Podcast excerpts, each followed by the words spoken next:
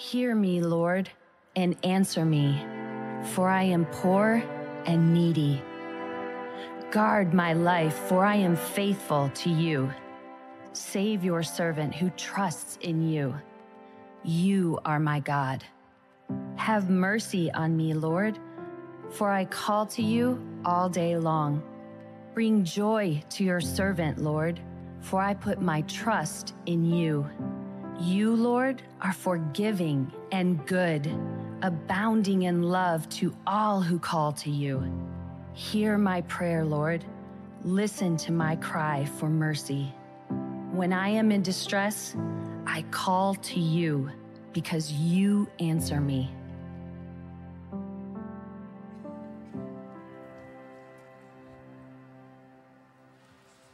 Well, this morning we're going to look again into the Psalms as this will be the second in our summer series of messages called It's Okay Not to Be Okay. And if you want to open your Bibles to Psalm 23, a very familiar psalm, some of you may have memorized this when you were a kid. Uh, many of us have heard this psalm at a memorial or a funeral. Even on television, when they have a memorial or funeral, they're often reading from Psalm 23. We're going to talk today about grief. We're going to talk about good grief. And I know that um, for some of you, there have been losses in your life in the last few years through the COVID pandemic and the shutdowns and the complications. There were graduations that didn't happen, family gatherings, sometimes a, a special anniversary trip. And then others have suffered the loss of someone where someone has stepped into eternity that you cared about. Maybe it didn't just happen during COVID. Maybe it's been more recent than even the pandemic. And perhaps it even goes back years or decades where you lost someone and the grief, the loss has been so heavy in your heart. We're going to talk about that as we look at this familiar song that has psalm that has some great truths for us. And uh, I, I, remember uh, 30 years ago, as I entered into pastoral ministry coming out of seminary, Liz and I were serving in the western suburbs of the Philadelphia area out by Valley Forge, and we were on a church staff there. And um, I'd only done a couple of memorials, and in the fall of 1992, uh, I had a family that I didn't really know, but they knew me and appreciated my ministry on the staff there, who asked me to do the memorial for their grandmother. And I had not met her, but she had kind of lost track of her church as she'd been in an assisted living home for a while and the pastors had changed. And so the family that, again, I didn't recognize and didn't know called and asked me if I would come do that memorial. And so I got to the funeral home where this was going to be held, and the, uh, the funeral home director pointed me into the chapel at the funeral home and pointed me to the front row. And I sat down in the front row uh, next to a man, and the memorial began. And as it uh, began, I started to notice it wasn't following the pattern, the order of the service that I had in front of me. And the gentleman then leaned over to me after a couple of things. He leaned over and said, I'm just, just curious, who are you? And um, I said, Well, I'm Sean Thornton. I'm here to um, officiate the funeral, to be the pastor here to speak. And he said, No, I'm the pastor that's doing this memorial. And we quickly figured out that he was in the right place, I was in the wrong place. They had two chapels there, and I'd been pointed to the same room where he was doing a memorial, and the memorial I was supposed to be in was kind of down the hall in another chapel. And so as I entered, I heard them saying, Is there a Pastor Sean Thornton here? He's supposed to be speaking now. As I walk in and I stepped up, and that was not a, an easy way for me to enter into the grief this family was going through. We talked on the phone and that we didn't have an occasion to meet in person, but I began to walk the journey with them. And the start of that, that conversation was, was pretty difficult in, in how uh, I had been in the wrong place and barely showed up in time to participate in that funeral. Grief is something, it can be messy, and it, it can be something that. Uh, it feels like we're heading in one direction and it gets redirected. And we're going to talk today as we look at Psalm 23 and the, the six verses of this psalm that good grief progresses from a dark place of hopelessness to a sense that genuine hope can be found again as we rest in our God and who He is. If you try to rest in your circumstances or try to equate your current circumstances to the circumstances you were in before that loss, it's going to be pretty hard. And again, grief can involve the death of a loved one. It can involve the loss of a job. It can, it can involve the loss of a dream. It can involve the loss of maybe what you were expecting from your children or your grandchildren, where you feel like something is missing in your life. And if you just try to improve your circumstances or try to make them match what they were like before the loss, you're going to continue in that grief. But when we find our genuine hope in our God and who He is, there is progress that can made. It's, be made. It's still a bit messy. As a matter of fact, many of us understand that mourning and grief can be very heavy and can take not only days and months, but sometimes years to process. Yet Jesus promised in the Sermon on the Mount that those who mourn will be blessed. Blessed are those that mourn, for they shall be comforted. They'll be comforted here in this life as they move forward. But ultimately, there's a time coming, Revelation 21 says, when Jesus is going to return and make all things right, a new heavens and a new earth. He's going to wipe away every tear and every sorrow. Mourning is a part of living in this broken world, cursed by sin and what the consequences of sin are. Many of you may be familiar with the five stages of grief outlined by Elisabeth Kubler Ross in 1969 in her book on death and dying. It's interesting as we look at the Psalms that each of these stages of grief can be found in the expressions of the psalmist. 90% of the Psalms are written by King David. And we get kind of the raw emotions of when he's upset, he's angry, he's sad, when he's suffering loss, when he's going through grief, when he's mourning. These Psalms just communicate the, the heart of his emotions. And you can find all five stages of grief in various Psalms. And as I go through these stages, I've listed there on the take note Psalms that you can read on your own, portions of Psalms that express that stage of grief. And you can identify with David in how he processed his sorrow and his suffering from loss. The first stage of grief is denial. This is where there's shock, avoidance, and confusion. Sometimes we think denial comes just when something happens immediately. My mother passed in 2000, in April of 2000, by slipping and hitting her head and being knocked out and drowning in just a little bit of water in a bathtub. When that call came, that was shocking. It was hard to process. Immediately there was a denial. But I, I, know people who have gone through years of watching a loved one suffer and then they slip into eternity. And even though there's been some grieving going on throughout that process of dying, there still is an initial shock and, and there's confusion that sets in. That's that stage of denial. Secondly, there's the stage of anger. This is where frustration, irritability, anxiety come out. This is where we may blame others we may blame someone who should have done more. Anger is the second stage. The third stage is depression. This is where there is a discouragement, a sadness that settles in, uh, where life is overwhelming. We feel helpless and hopeless. David even had that expression in Psalm 69, one of those Psalms I mentioned you could look at at another occasion. But some of you know how deep and dark that season of mourning and grief can be. The fourth stage of grief is the stage of bargaining. Bargaining, this is where we're searching to figure out why this happened, and we're trying to put the pieces together, and we're trying to make deals with God, and we're trying to make deals with other people. We are engaging with other people, and we're explaining what happened and why we think the timing is wrong, and we're trying to negotiate our way through that. The fifth and final stage is acceptance. This is where we begin to get a little bit of traction. We have some understanding. We are able to refocus a bit. And there's some movement forward. We're taking those baby steps in the right direction, and we're beginning to embrace our reality and adjust our attitude and our approach in life. you take these five uh, stages of grief, and there are some who would say, well, they happen uh, kind of in a linear fashion. So you experience denial, then you go to anger, then you go to depression, then you go to bargaining, and then you go to acceptance, and then you go to denial. If you're not over it and you kind of keep processing through this cycle. But even Kubler Ross in her book said that really you can go through these stages based on your personality, your experience, how you suffered loss, how you've moved through that grief. You can go through these quite different and distinct from other people. And so it's more like a bunch of arrows moving back and forth between these various stages. It looks pretty complex and confusing, and it brings complexion to our relationships and to our lives and even how we do our work when we're suffering and we're going through the stages of grief. The hit movie that's out in theaters right now, Top Gun Maverick, was released 36 years after the original movie, Top Gun, released, released in 1986. One of the best, most grossing uh, movies of all time. It's interesting that at the heart of the original Top Gun story was grief and how people process grief and sorrow.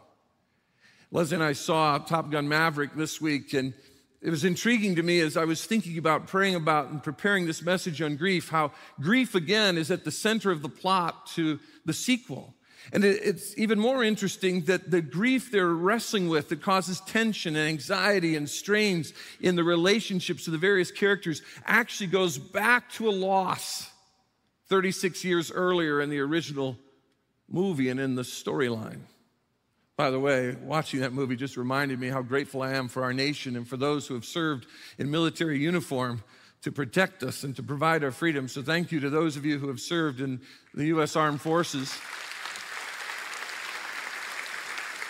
And I know that some of you, as families, have suffered loss, even as it was depicted in the two movies. But I, I, wouldn't be giving a lot away. This is no warning if you haven't seen the movie. I'm not going to give you any spoilers here. But the heart of both movies is grief, and the grief actually transcends those 36 years. It's a heavy grief that they carry, and that's what life can be like in real life, not just in what is depicted on a movie screen. These five stages of grief are not easy to process and move through. For some of you, I know you've found some help and hope through our care ministry here at Calvary. I so appreciate the leadership of Pastor Steve Day and uh, how those who serve with him, Mac Braden and Anna Williams, uh, they, they specifically are dealing with grief and help host the memorials and help work through the the process of what families are going through after a loss. And I appreciate our bereavement team, a volunteer group of individuals who help host memorials that we do and provide a reception and host those receptions afterwards. And so, thank you to all who work in our care ministry and help people through a season of mourning the loss of a loved one. You know, Pastor Steve has told me recently that if you go back into 2020 and into early 2021, there was a period there where they had 88 memorials that they had to negotiate and figure out how we were going to do those because of some of the restrictions and some of the needs of various families and some restrictions they had on themselves and amongst themselves. And so they tried to figure out 88 different memorials that we would help host and help people through the grief. And that was a tough time. And I appreciate Steve and Mac and Anna and others moving through that with those families. For some of you, it was complicated to schedule things with us because there was so much. We did some of those in people's homes when we could only gather in groups of 10. We did some of those outside. We did some of those as we could inside the building, and freedom came, and some were by gravesides. But that's a lot of grief. At Calvary, by the way, we never charge anybody a penny for any memorial. And we've hosted some memorials of first responders like law enforcement and firefighters. We've had this whole room full of people in uniform mourning the loss of someone. We've hosted smaller memorials and even down to the prayer chapel. And I appreciate the spirit by which our care ministry reaches out to people who are in grief and mourning and sh- seeks to share with them the hope of Christ. And I so appreciate the grief share ministry that Loretta mentioned earlier. And if you're going through grief or some, know someone going through grief themselves and you can encourage them, Grief Share will begin again. It'll go over a number of weeks in the fall, starting in September. There are table leaders who them, they themselves have gone through loss. And then there's some teaching and there are resources. And uh, I was, was shared with me today the, that in their materials there, they even just shared a page that was the common responses to the death of a loved one. And look at this list of common responses that is shared in grief share that people go through. And then at the very end, it says other with a line because not even this covers all the kinds of ways people respond to the loss they experience in life. You know, we're told that, that one third of us are in the midst of suffering, and one third are just coming out of suffering, and one third are about to go into suffering. That's a really hopeful way to look at that, isn't it? But we know we live in this broken world, we know that all of us at some point are going to experience grief in some way or another. And it's beautiful how the Lord wants us to process those five stages of grief and those common responses that we go through. In Psalm 23, in these six verses, we get this beautiful picture of our shepherd who not only is with us during the dark valley, the valley of the shadow of death, when we ourselves feel like we're in a place where perhaps we might lose our own lives, or we walk with someone else through a time of death and we suffer loss because of it. Our shepherd is with us in that time, but, but what Psalm 23 does in providing us comfort is as we hear the heart of a shepherd, David, the, the shepherd boy from the hills and the shepherd king of Israel, he expresses how whatever we're going through, before, during, and after the dark valley experience, our God is our shepherd and our guide. I want to talk about remembering God in your grief from Psalm 23. After we've looked at these stages, how do we process all this, resting in our God and who He is? Number one, your shepherd cares for you. Your shepherd cares for you. Remember in your grief and remind others in their grief that your shepherd cares for you. Psalm 23, verses 1 through 3. The Lord is my shepherd, David says. Now, he's the shepherd boy who becomes the shepherd king, the great king of Israel. And as he writes this psalm, he says, The Lord is my shepherd. Now, a shepherd is interesting because a shepherd is, on one hand, very fierce, protective of the sheep, driving away predators and enemies and any threats. But at the same time, this shepherd is tender and guiding these vulnerable sheep. And he says, The Lord is my shepherd. I lack nothing. He makes me lie down in green pastures. He leads me beside quiet waters. He refreshes my soul. He takes care of me. Makes sure I've got the right things I need for nourishment, takes care of getting me to the right kind of water that I can drink from for the refreshing of my soul. He guides me along the right paths for his name's sake. You see, your shepherd cares for you. He was with you before the darkness. He cares for you every day, whether you're in the darkness, out of the darkness, you're walking with someone else in the darkness. He cares for you. He was with you before the darkness, meeting your needs, taking care of you, providing the health for you to do your job, providing the food for your home, providing the roof over your head. He was meeting your needs and He was guiding your journey. He was guiding your journey. And even when that journey takes you through dark valleys and deep waters, he is still with you. Lamentations 3:32 says, "Though he brings grief, he will show compassion. So great is his unfailing love." This is our shepherd. He cares for us. He is with us even before we enter any season of darkness or grief. Secondly, your shepherd watches over you. Here, verse 4 is kind of the crux of this psalm. It's probably why we think of it when it comes to funerals and memorials and times when we suffer loss. Verse 4 Even though I walk through the valley, the darkest valley, I will fear no evil, for you are with me. Your rod and your staff, they comfort me. Even though I walk through the darkest valley. Kind of literally taken from the original Hebrew, it would say the valley of the shadow of death. Some of your translations may say that. It speaks of a place, a low place where a shepherd might have to lead his sheep through, but it's a place where there could be predators hiding in the cliffs and behind the rocks. It's a place where a, a, flood could come quickly. It's a place of danger. And yet the shepherd is there, moving the sheep from that place to the new green pastures, to the new waters, leading them in the path of righteousness. Even though I walk through that darkest valley, I will fear no evil, for you are with me. Your rod and your staff, they comfort me. Your shepherd watches over you. He is with you in the darkness and through the darkness. Last week we talked about sometimes when we feel like God is silent, we feel like God is absent, but that's not true. He is with us even in those darkest days and the toughest nights. He is with you in the darkness. Psalm 34 18 says, The Lord is near to the brokenhearted and save the crushed in spirit. If you're going through grief and mourning and feel like God has abandoned you, He is not. He is with you in that valley of the shadow of death. He is with you in the darkness through his personal presence. He says, the psalmist says, I will fear no evil, for you were with me. And then through his personal protection, he says, Your rod and your staff, they comfort me.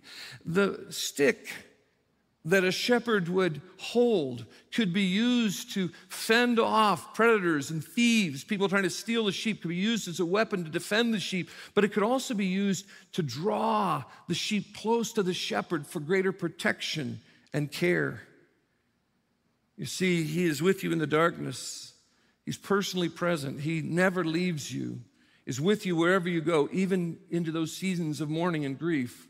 He's also there to protect you so you won't be overwhelmed by that grief and that He will draw you closer to Himself. It's interesting, this valley of the shadow of death, the shadow of death. Donald Grey Barnhouse, who was one of the great preachers of the early 20th century, he was the pastor of 10th Presbyterian Church in Philadelphia, a great historic church that preached the gospel and still preaches the gospel today.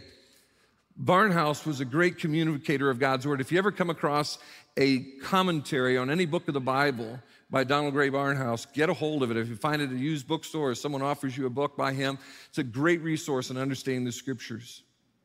Unfortunately, Barnhouse's first wife died when she was relatively young. She died before her 40th birthday, leaving him with three children under the age of 12. Barnhouse was to do his own wife's memorial, and as he and his children were getting out of the car to cross the street, it was a particularly sunny day in Philadelphia as they were going to cross the street to go to the cemetery where they would bury his wife, their mother. And they got to the corner, and it was so sunny, it was hard to look and see where they were going when they would cross. But a big moving van turned the corner just as they were about to cross, and the shadow of that van just went over them. It was like darkness fell on them immediately. And after the van passed, they went and moved through the service by the grave. And as they got in the car to drive away, Barnhouse asked his three children, he said, You remember that truck when it was so sunny and all of a sudden that truck came by and it was so dark? And the kids said, Yeah. He said, uh, Would you rather be hit by the truck or the shadow of the truck? And his daughter, who was about 12, said, Daddy, that's silly. You'd rather be hit by the shadow of the truck because it can't hurt you. The truck can hurt you. And Barnhouse said to his children, You see, Jesus took the substance of the truck. He was hit by the truck of death when he died on the cross and when he conquered the grave in his resurrection to give us life so that death is merely a shadow. Jesus was hit by the truck of death so your mother would only be hit by the shadow of death as one of his followers. When someone knows the Lord, death is only a shadow. That's why Paul said to the church at Thessalonica that when we grieve over the loss of someone who knew Jesus, their death, we grieve, but we grieve with some hope, not as those without hope. And if you know Christ, when it comes to death in your own life, be reminded that you can only be impacted by the shadow of death because Jesus was hit by the truck of death for you. And we, as brothers and sisters in Christ, need to encourage one another with that hope that's found that only the shadow can hit us. Charles Haddon Spurgeon, the great preacher in, in London in the late 19th century, said, Death in its substance has been removed, and only the shadow of it remains. Nobody is afraid of a shadow, for a shadow cannot stop a man's pathway even for a moment. The shadow of a dog cannot bite, the shadow of a sword cannot kill, the shadow of death cannot destroy us. We need to know that our shepherd is with us, even in those shadows of death, and he has taken the sting of death for us, the one who described himself as our good shepherd. Maybe you're here today and you don't have that assurance that you, would, you have life in Christ and that only the shadow of death can impact you. Let me challenge you today to receive Christ as your Savior. When you receive Christ by faith, you're given new life, and only the shadow of death can impact your life, not the substance of death. Put your faith in Jesus today. If I can answer any questions about that or pray with you after the service, I'll be in the lobby. Our care and prayer team will be right here in front of the, the platform, and you can speak to them. If you're online, you can use our minister on call or speak to the host that's there in the chat room.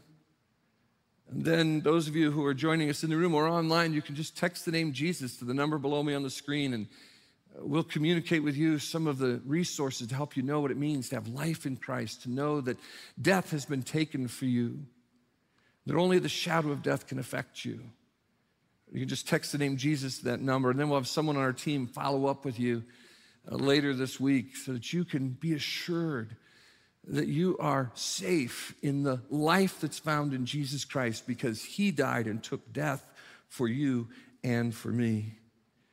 Your shepherd watches over you. He is with you in the darkness. Thirdly, your shepherd holds on to you. Your shepherd holds on to you.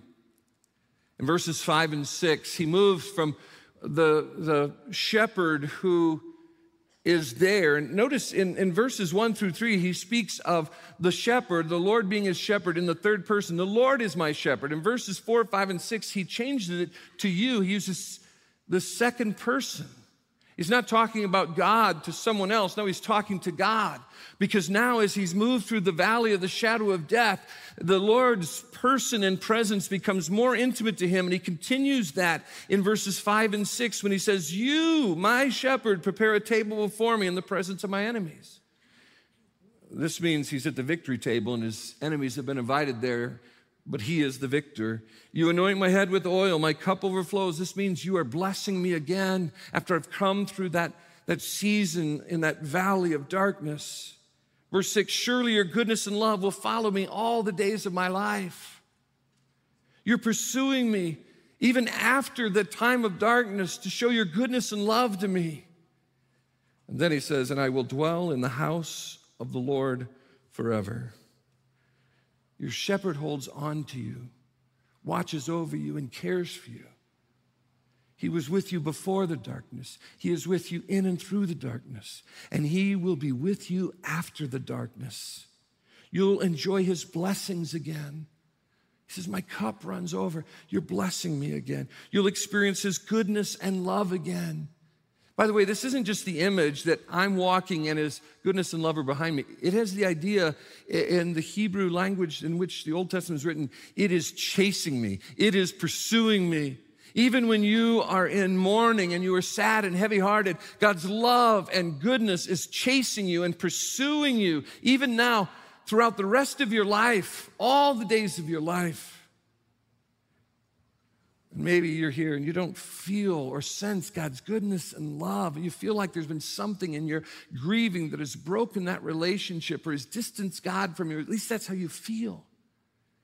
Again, this weekend, we have communion available after each service. The elements of the Lord's Supper, the bread and the cup, remind us of God's love for us, that goodness and love that pursues us all the days of our life. And if you feel like somehow you're missing out on that, or you've been cut off from that, or you can't see that, can I encourage you after the service to make your way to our prayer chapel where we have communion available for you? Loretta Pena, who was up here, the director of our adult ministries, was up here sharing a few moments ago. She'll be there. Pastors Aaron Kunjumba and Brian Field will be there, along with others. And they're going to serve you communion as soon as you come in. They'll pray with you over any need. You can also stop by our care ministry counter out here. There'll be folks from, from uh, our grief share ministry right there, and you can speak to them about what it's about. But there in the prayer chapel, which is just outside those doors on the other side of the Christian flag here, big two big plants on either side of the door, and a sign out there that says communion and prayer inside the chapel. People will meet you, and, and communion can be a great reminder that God's love and goodness pursues you all the days of your life. And then you'll enjoy his peace forever. I will dwell in the house of the Lord forever. Ultimately, in our grief and mourning, we have to lift up our eyes to the day when Jesus will wipe away every tear. There'll be no more sorrow, no more grief. We get our eyes fixed on Jesus. Your shepherd cares for you. He was with you before the darkness. Your shepherd watches over you. He's with you in and through the darkness. Your shepherd holds on to you. He will be with you after the darkness, even into eternity. The most recent memorial we hosted here at Calvary was yesterday for a woman named Barbara Reedy. Barbara was invited to Calvary several years ago by some neighbors. She came, she began a walk with Christ, and got involved in some of our ministries. And earlier this week, as we were thinking of that memorial and praying for her family, and we were talking about that with some of our staff, that this was coming, uh, one of our team shared that Barbara's family chose this picture of her, which is her serving in VBS, where she loved to serve year after year until her health made it impossible to do that. And they wanted to share this because she so loved those kids and invested in them. Uh, that memorial was yesterday, and her family's going through that grieving right now. For some of you, maybe there was a memorial or, or there was some loss you suffered in just the last few days. Maybe it's been the last few months or weeks. Or maybe it's been years or decades that you've been wrestling in grief and sorrow. Lift up your eyes unto Jesus. Look at your good shepherd and remember, he was with you before the darkness. He is with you in the darkness, and he will be with you after the darkness, even into eternity. How do we then move through the grief? Let me give you a couple of hints at moving through the grief. Number one, be patient. This is about moving through the grief yourself, but also helping others. If you've got a brother or sister in Christ, a friend, a neighbor who's moving through grief, be patient. Grief takes time to process and can stall. Be patient with yourself, be patient with others. Secondly, give space. Grief often takes three steps forward and two steps back. Don't be hard on yourself or hard on other people when all of a sudden you thought that you had completed the, the anger stage and you're back there or someone else is. Give space. Thirdly, keep listening. Grief needs to be heard more and discussed less. Sometimes you just sit there and listen to the person and the heartache and the pain they're in. Sometimes you just sit and listen and let God speak to you in the midst of that pain. Fourthly, extend grace. Extend grace. Grief gets ugly, messy, and moody. I've been with a lot of people in some deep, deep grief. And they'll apologize because their hair isn't right or they didn't get to take a shower since whatever brought about that grief. Or they will, they'll, they'll talk to me and apologize that they have snot just coming from their nose and they're wrestling through this. Grief is messy and ugly and moody, we need to extend grace to ourselves and to others as we move through grief. Be available. Grief never follows a plan or a schedule. You could say, Well, I'm going to communicate with you Tuesday, and then I'll communicate with you next Tuesday. One grief might just need you to be available for a text to say, Pray for me, I'm struggling. You might need to send a verse before you said you were going to send a verse, or give a call before you said you were going to give a call. Be available. Grief never follows a plan or a schedule. Allow yourself to know that. Give yourself that opportunity to be available to God working in your own heart and God using other people to speak into your heart. Sixth and finally, bring joy. Grief need, needs hints of hope in the darkest moments. I'm not talking about some Christian platitude. We just pat him on the back and say, We just got to smile and love Jesus. No, Jesus said, Blessed are those who mourn. But we can talk about how God has shown us hints of hope in the midst of our own grief. We can begin to help them see threads of light in the midst of their darkness as we bring joy into that experience and help them move with their grief. As I said at the start, good grief progresses from a dark place of hopelessness to a sense of genuine hope that can be found again as we rest in our God and who He is. If you try to find your hope in the midst of grief in your circumstance or even just in other people, you will be tossed around by your grief and your mourning and your sorrow and your loss. But as you move through the stages of grief, when you look at your, your shepherd and you have your eyes on him and understand that he was with you before, he's with you through, and he will be with you after the grief, you can begin to find your hope in God and we can walk with each other through these dark valleys and keep pointing each other to that good shepherd who cares for our souls, even in the places of our deepest hurts and our greatest needs. Horatio and Anna Spafford were very successful people who lived in the last portion of the 19th century. In 1870, this family who lived in Chicago saw their little boy, who was about one years old, die. It crushed them. In 1871, the Chicago fire swept through the city of Chicago and destroyed all kinds of buildings. And Horatio Spafford's wealth was wrapped up in real estate, and so his fortune was demolished. The family was struggling, as all the people of Chicago were struggling at the time. It was such a hard time. There was so much loss and so much grief. Two years later, in 1873, Horatio Spafford uh, decided that he and his family ought to get away to Europe and they would go help D.L. Moody with some evangelistic meetings he was doing there. And then they'd extend their stay and stay for several months to just recover from all the loss they had suffered. The last minute, some business kept him in Chicago and he sent his wife Anna and their four daughters ahead.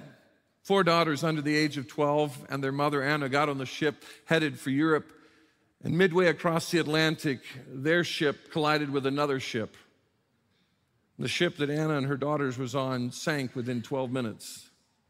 Anna was found floating, holding on to a piece that had broken away from the boat they were on, but all four of her daughters had perished in the depths of the sea. With agony in her heart, days later, she arrived in Europe and a telegram arrived about 10 days after the accident to Horatio Spafford in Chicago. The telegram said, Saved alone, what shall I do? And then gave some basic instructions of how he could find his wife staying at a home in Paris. Saved alone, what shall I do? Spafford got on a boat, headed for Europe, midway across the Atlantic, about where the ship that took his daughter's lives went down, the captain came and invited Horatio Spafford to the deck, said, This is the place. Spafford knelt down in tears and wept in mourning and grief for the loss of his daughters. And that night he began to pen a poem that would become a hymn when in 1876 Philip Bliss would put music to the words. The words that Spafford wrote were the words of the great hymn, It Is Well With My Soul.